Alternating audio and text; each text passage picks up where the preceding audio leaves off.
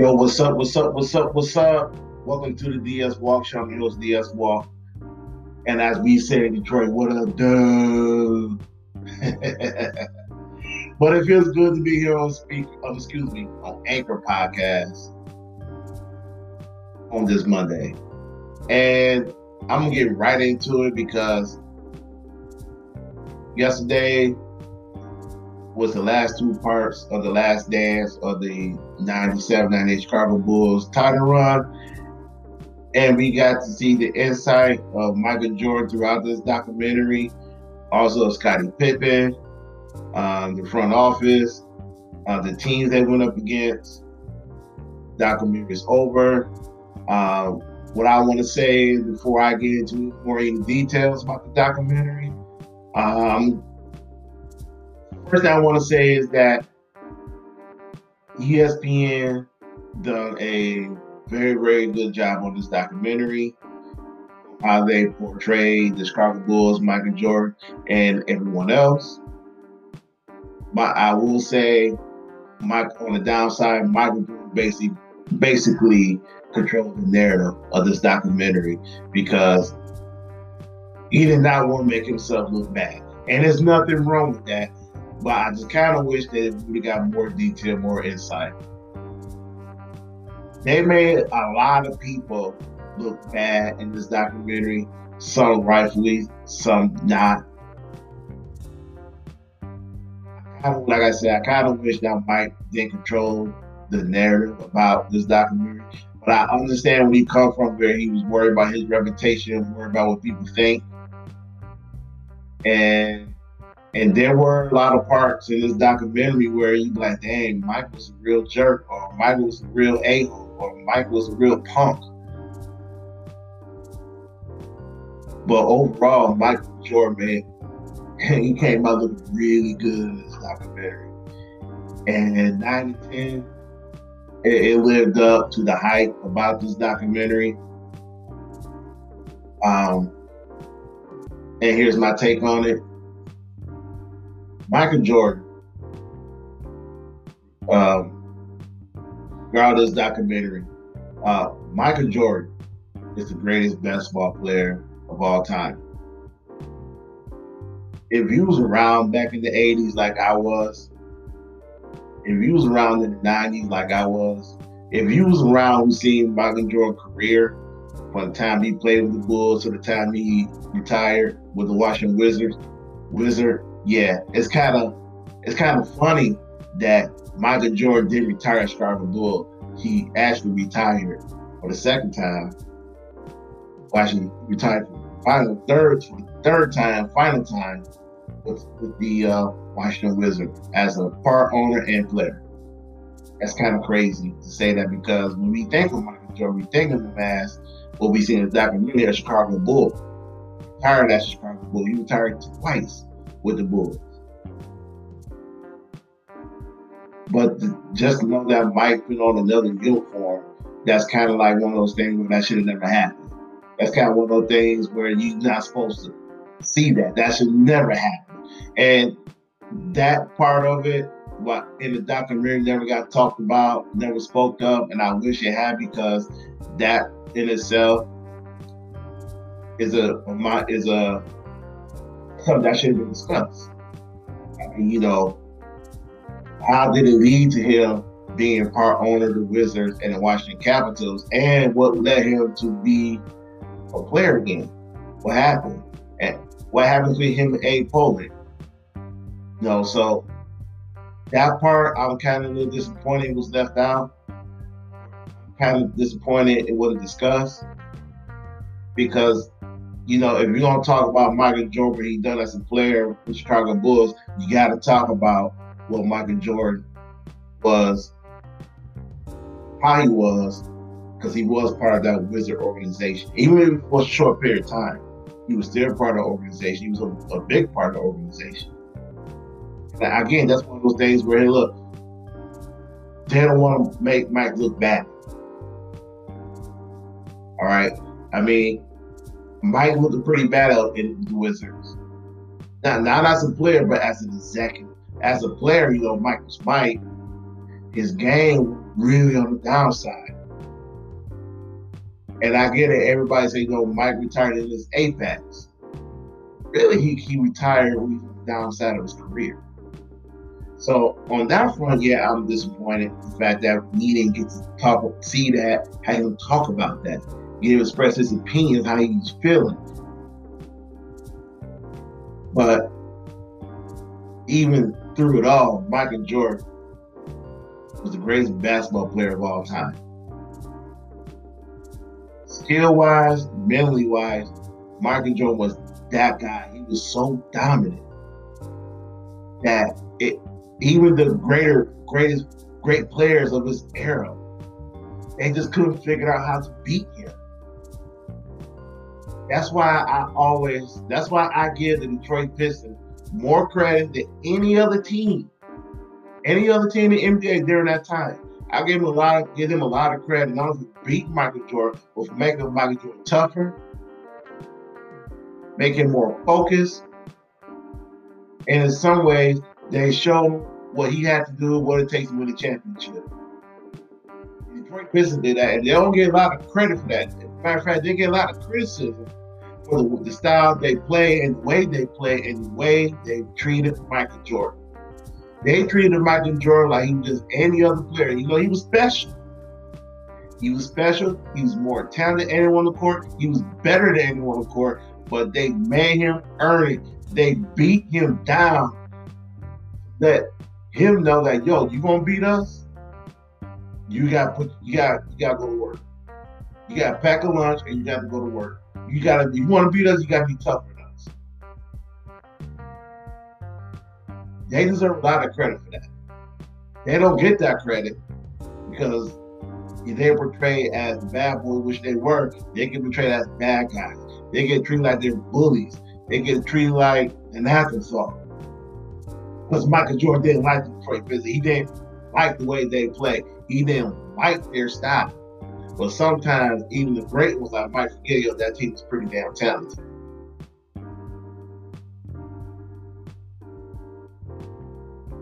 The reason why I say Michael, Michael Jordan is the greatest best player of all time, because after that, Mike didn't let nobody eat.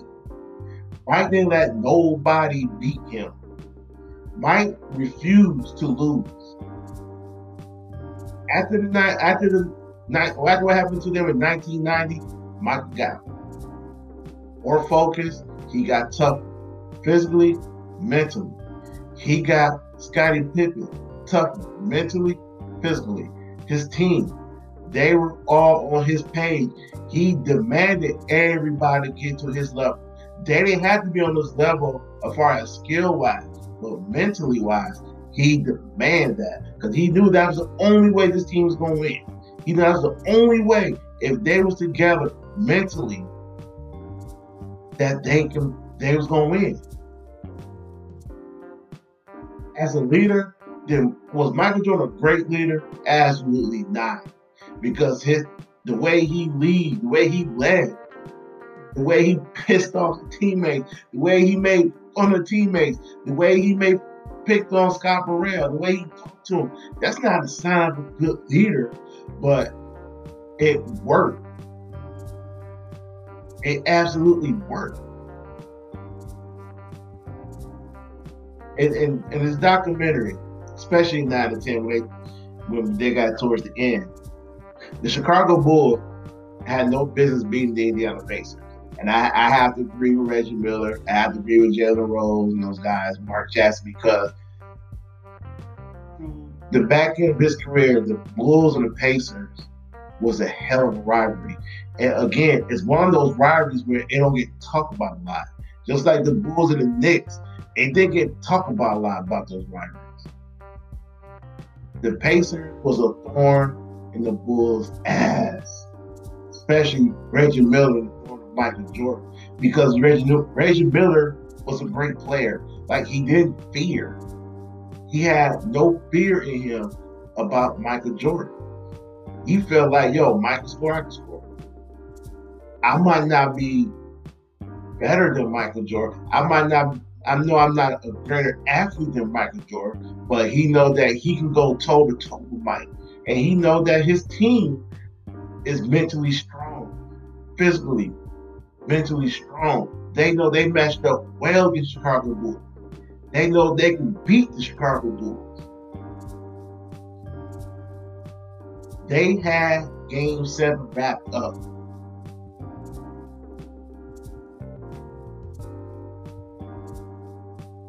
Game seven was theirs. They played 42 minutes of hard nose in your face, took it to the Bulls for 42 minutes. They were the best team on the court. They were six minutes away going to their first NBA Finals. And you can make an argument that they will probably would have won that championship. It was 42 minutes away. Then the jump ball happened. And then the quick basket happened. And then another one. And then it went from Indiana feeling confident, feeling good about themselves, to straight panic mode less than 60 seconds. It went from Steve Kerr three pointer to a Michael Jordan two point basket. A ball game over. Their confidence was shot after that.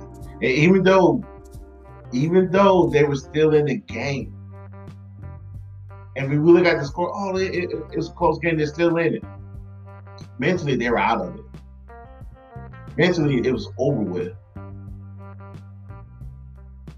Because that jump ball changed every part of that basketball game, changed the momentum of that game. It changed from the Pacers being up by three to now the Pacers being down by two.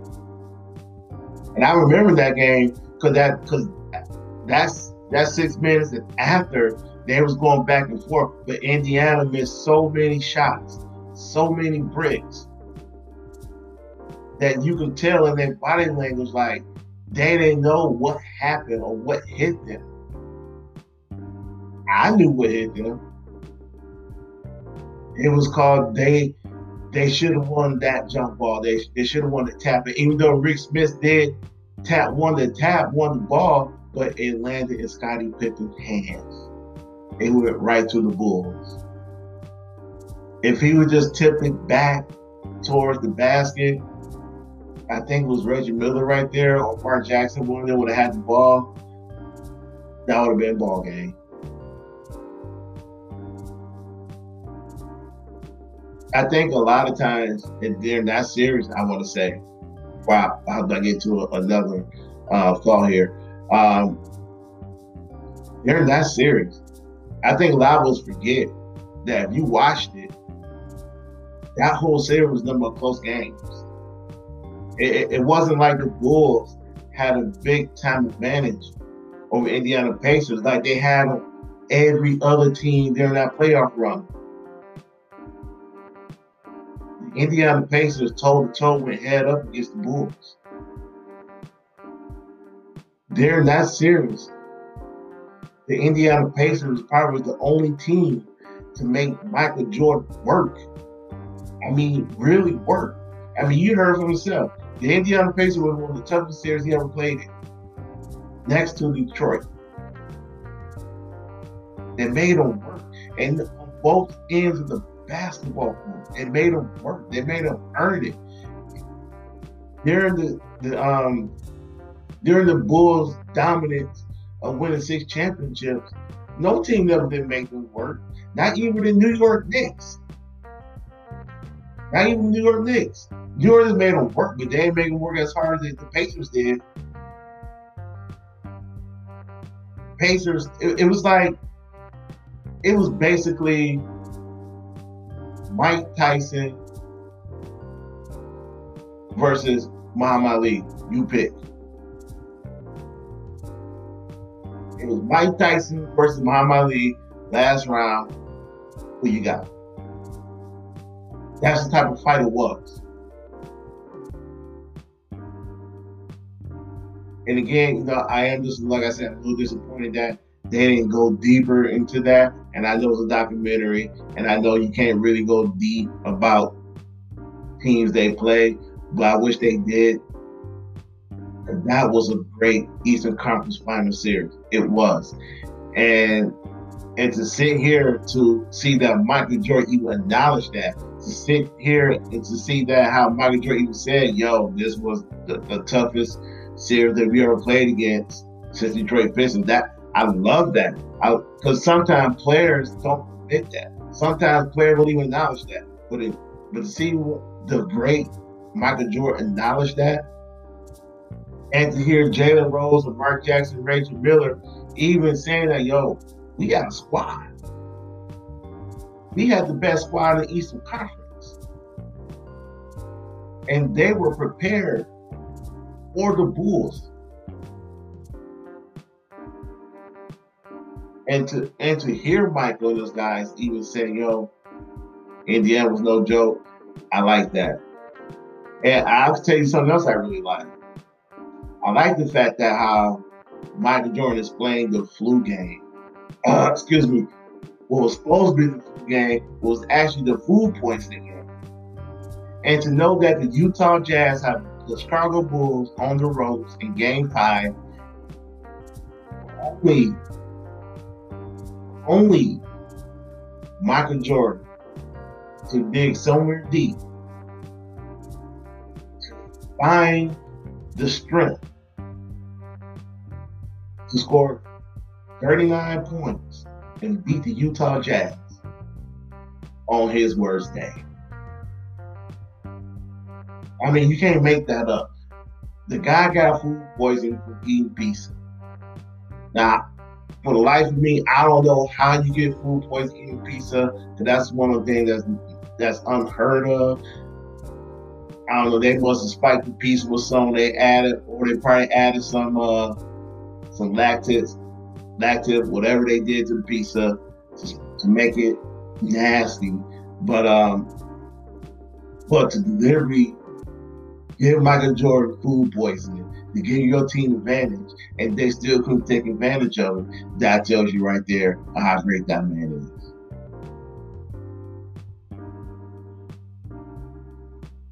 That's insane. That's really insane. And for the second time, even 98, when Scottie Pippen, who was having back issue, back problem, couldn't. He dunked the basketball for the first basket and he was done. He shouldn't have even played after that. He shouldn't have been on the court. But even Scottie Pippen had to dig deep and had to tough it out. Like, man, you know, my back is killing, but you know what? I'm going to play. I'm going to play. I won't redeem myself for quitting on my team back in 94 I sat on the bench and then we want to be part of that last shot against the New York Knicks. No, I think that was 95. It was 94, 95. But when that happened, I wish they went deeper into that that issue as well. When that happened, everyone was coming down the pit. Then when you fast forward to 98, I say he redeemed himself by playing on his back, which it was pretty darn bad. It looked like numerous of times he had spaghetti legs, like he just couldn't make enough court. And he found a way, he dug deep, found a way to finish that game, come back and play and finish. That gave the Bulls that extra little, especially Michael, because he was doing everything. Michael Fish was 41, but he was doing everything. And for Scott to see Scottie Pippen come back, you know, he got some, you know, he got some, he scored some baskets. It, it, it wasn't no jump shot. It, everything he scored was kind of close. But the presence of him being out there, it gave the Bulls, it gave Michael that little extra um to finish off the Utah Jazz. And I like it how Michael said, how everyone said, "Oh, Michael Jordan, you know, he pushed off on Bryon Russell." And when Mike watched that play, and when he called everyone, that's a BS. I ain't push him. His momentum, his energy was already take him that way. I just had my hand on his ass. and he hit the shot. And to Michael's credit, he is kind of right. In today's basketball, that would have been a foul. Even if you didn't push him, just have your hands on him and you get that, it looked like you give him that motion, like you pushed him, that would have been a foul. But because his momentum was already going that way, that's why they didn't call it. And because of Bryon Russell, you know, no, it's just some guys are just targets. Some guys just need to keep their mouth shut. And Bryon Russell is one of those guys. Mike Mike told the story back in '95 on how Bryon Russell came up to him, was like, "No, why you retire? Retire? I was, going to get your ass. I was going to bust your ass."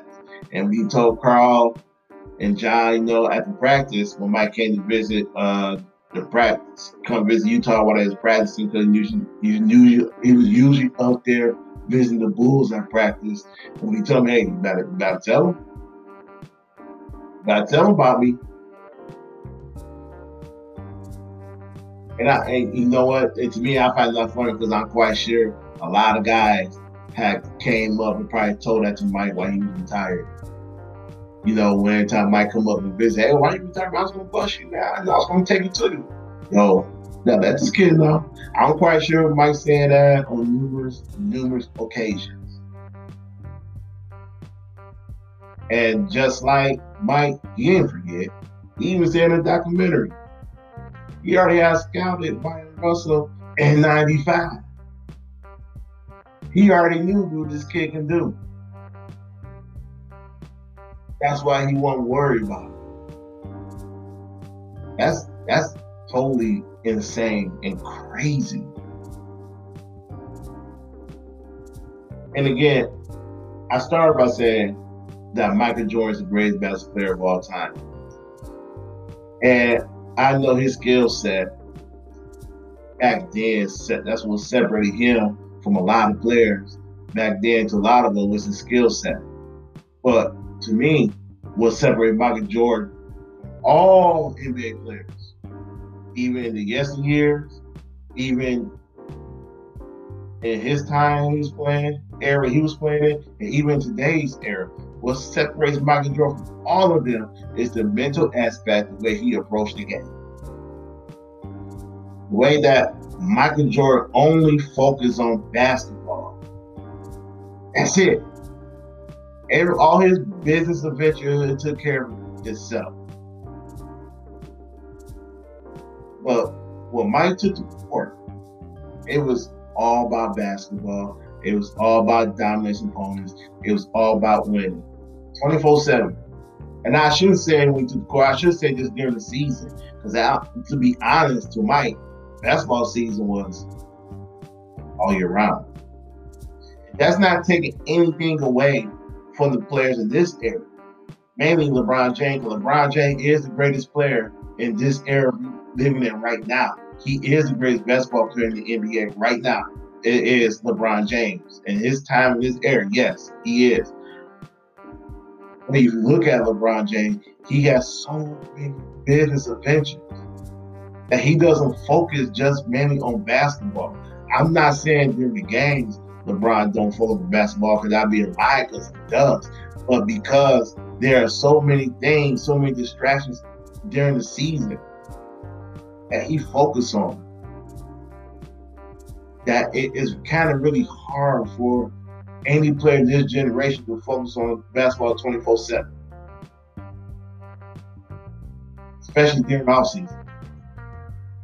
Michael Jones that type of guy where business ventures, it took care of himself. He handled those. But when it was time to be serious, when it's time to be basketball mode, that was it. That was it. And knowing that, and during those times, he didn't, like said, we didn't have to worry about social media. He didn't have to worry about the internet. He didn't have to worry about A, B, and C. With today's basketball, LeBron James, Kevin Durant, Steph Curry, that guy, they were by A, B, and C, and D, and E, and F, and G. Mike didn't. And if he did, you know, it was pushed to the side.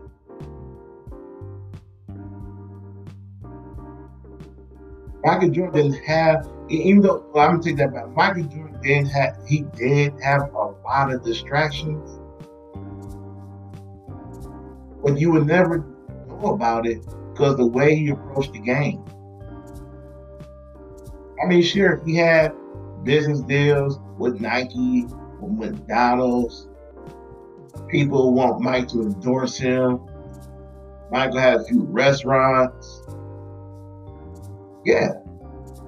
And Mike played in a time where, you know, the black athlete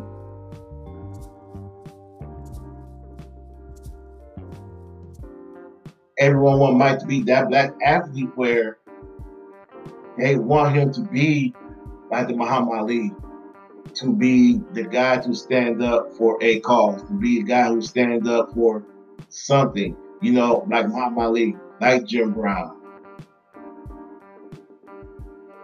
That wasn't Mike. Mike won't go on that way. Even when he got criticized because he didn't endorse uh, a politician from uh, his home state, North Carolina. And he took a lot of criticism for that. But now you find out the guy was dirty, so you think Mike's gonna what's that? Nah. Mike was so conscious about his reputation and he protected it. He protected it hard just like I said, just just like today's players, today's players, they protect their reputation way far, way beyond how Mike had to do it. Because sh- what I should say is today's player reputation, you know, it, it's a little different. It's a little different. Back when Michael I think a lot of guys in today's league, I'm not saying they don't care about their reputation. What I'm just saying is that if they take a hit, if some of them take a hit, it's okay. They can recover for that. If Michael Jordan took a hit or endorsed somebody who was sleazy, who didn't represent what he stood for, I endorse someone that he shouldn't have, his reputation will take a hit then some. I mean, for example, we see how Kobe Bryant's reputation took a hit during that case in Colorado. Shaq's reputation took a hit, and, and you see how long it took those guys to build it back up. Shaq not that big, but you see how long it took Kobe to build his back up. Michael Jordan couldn't afford that.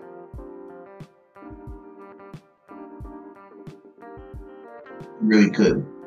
Another thing I like about this documentary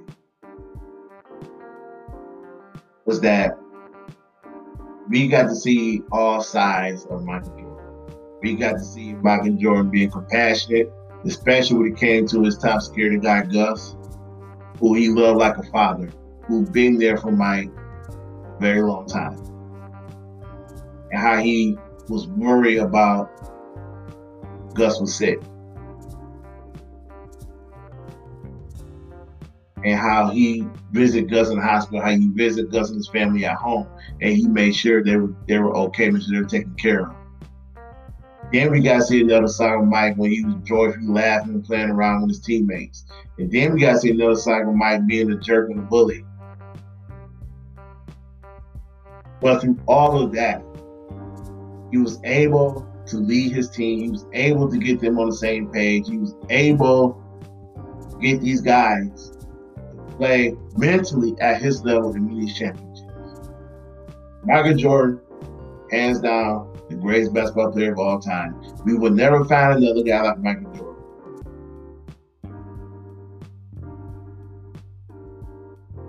This documentary proves that. Thank you guys listen to my show. I'll talk to you guys later. I'm out. Peace.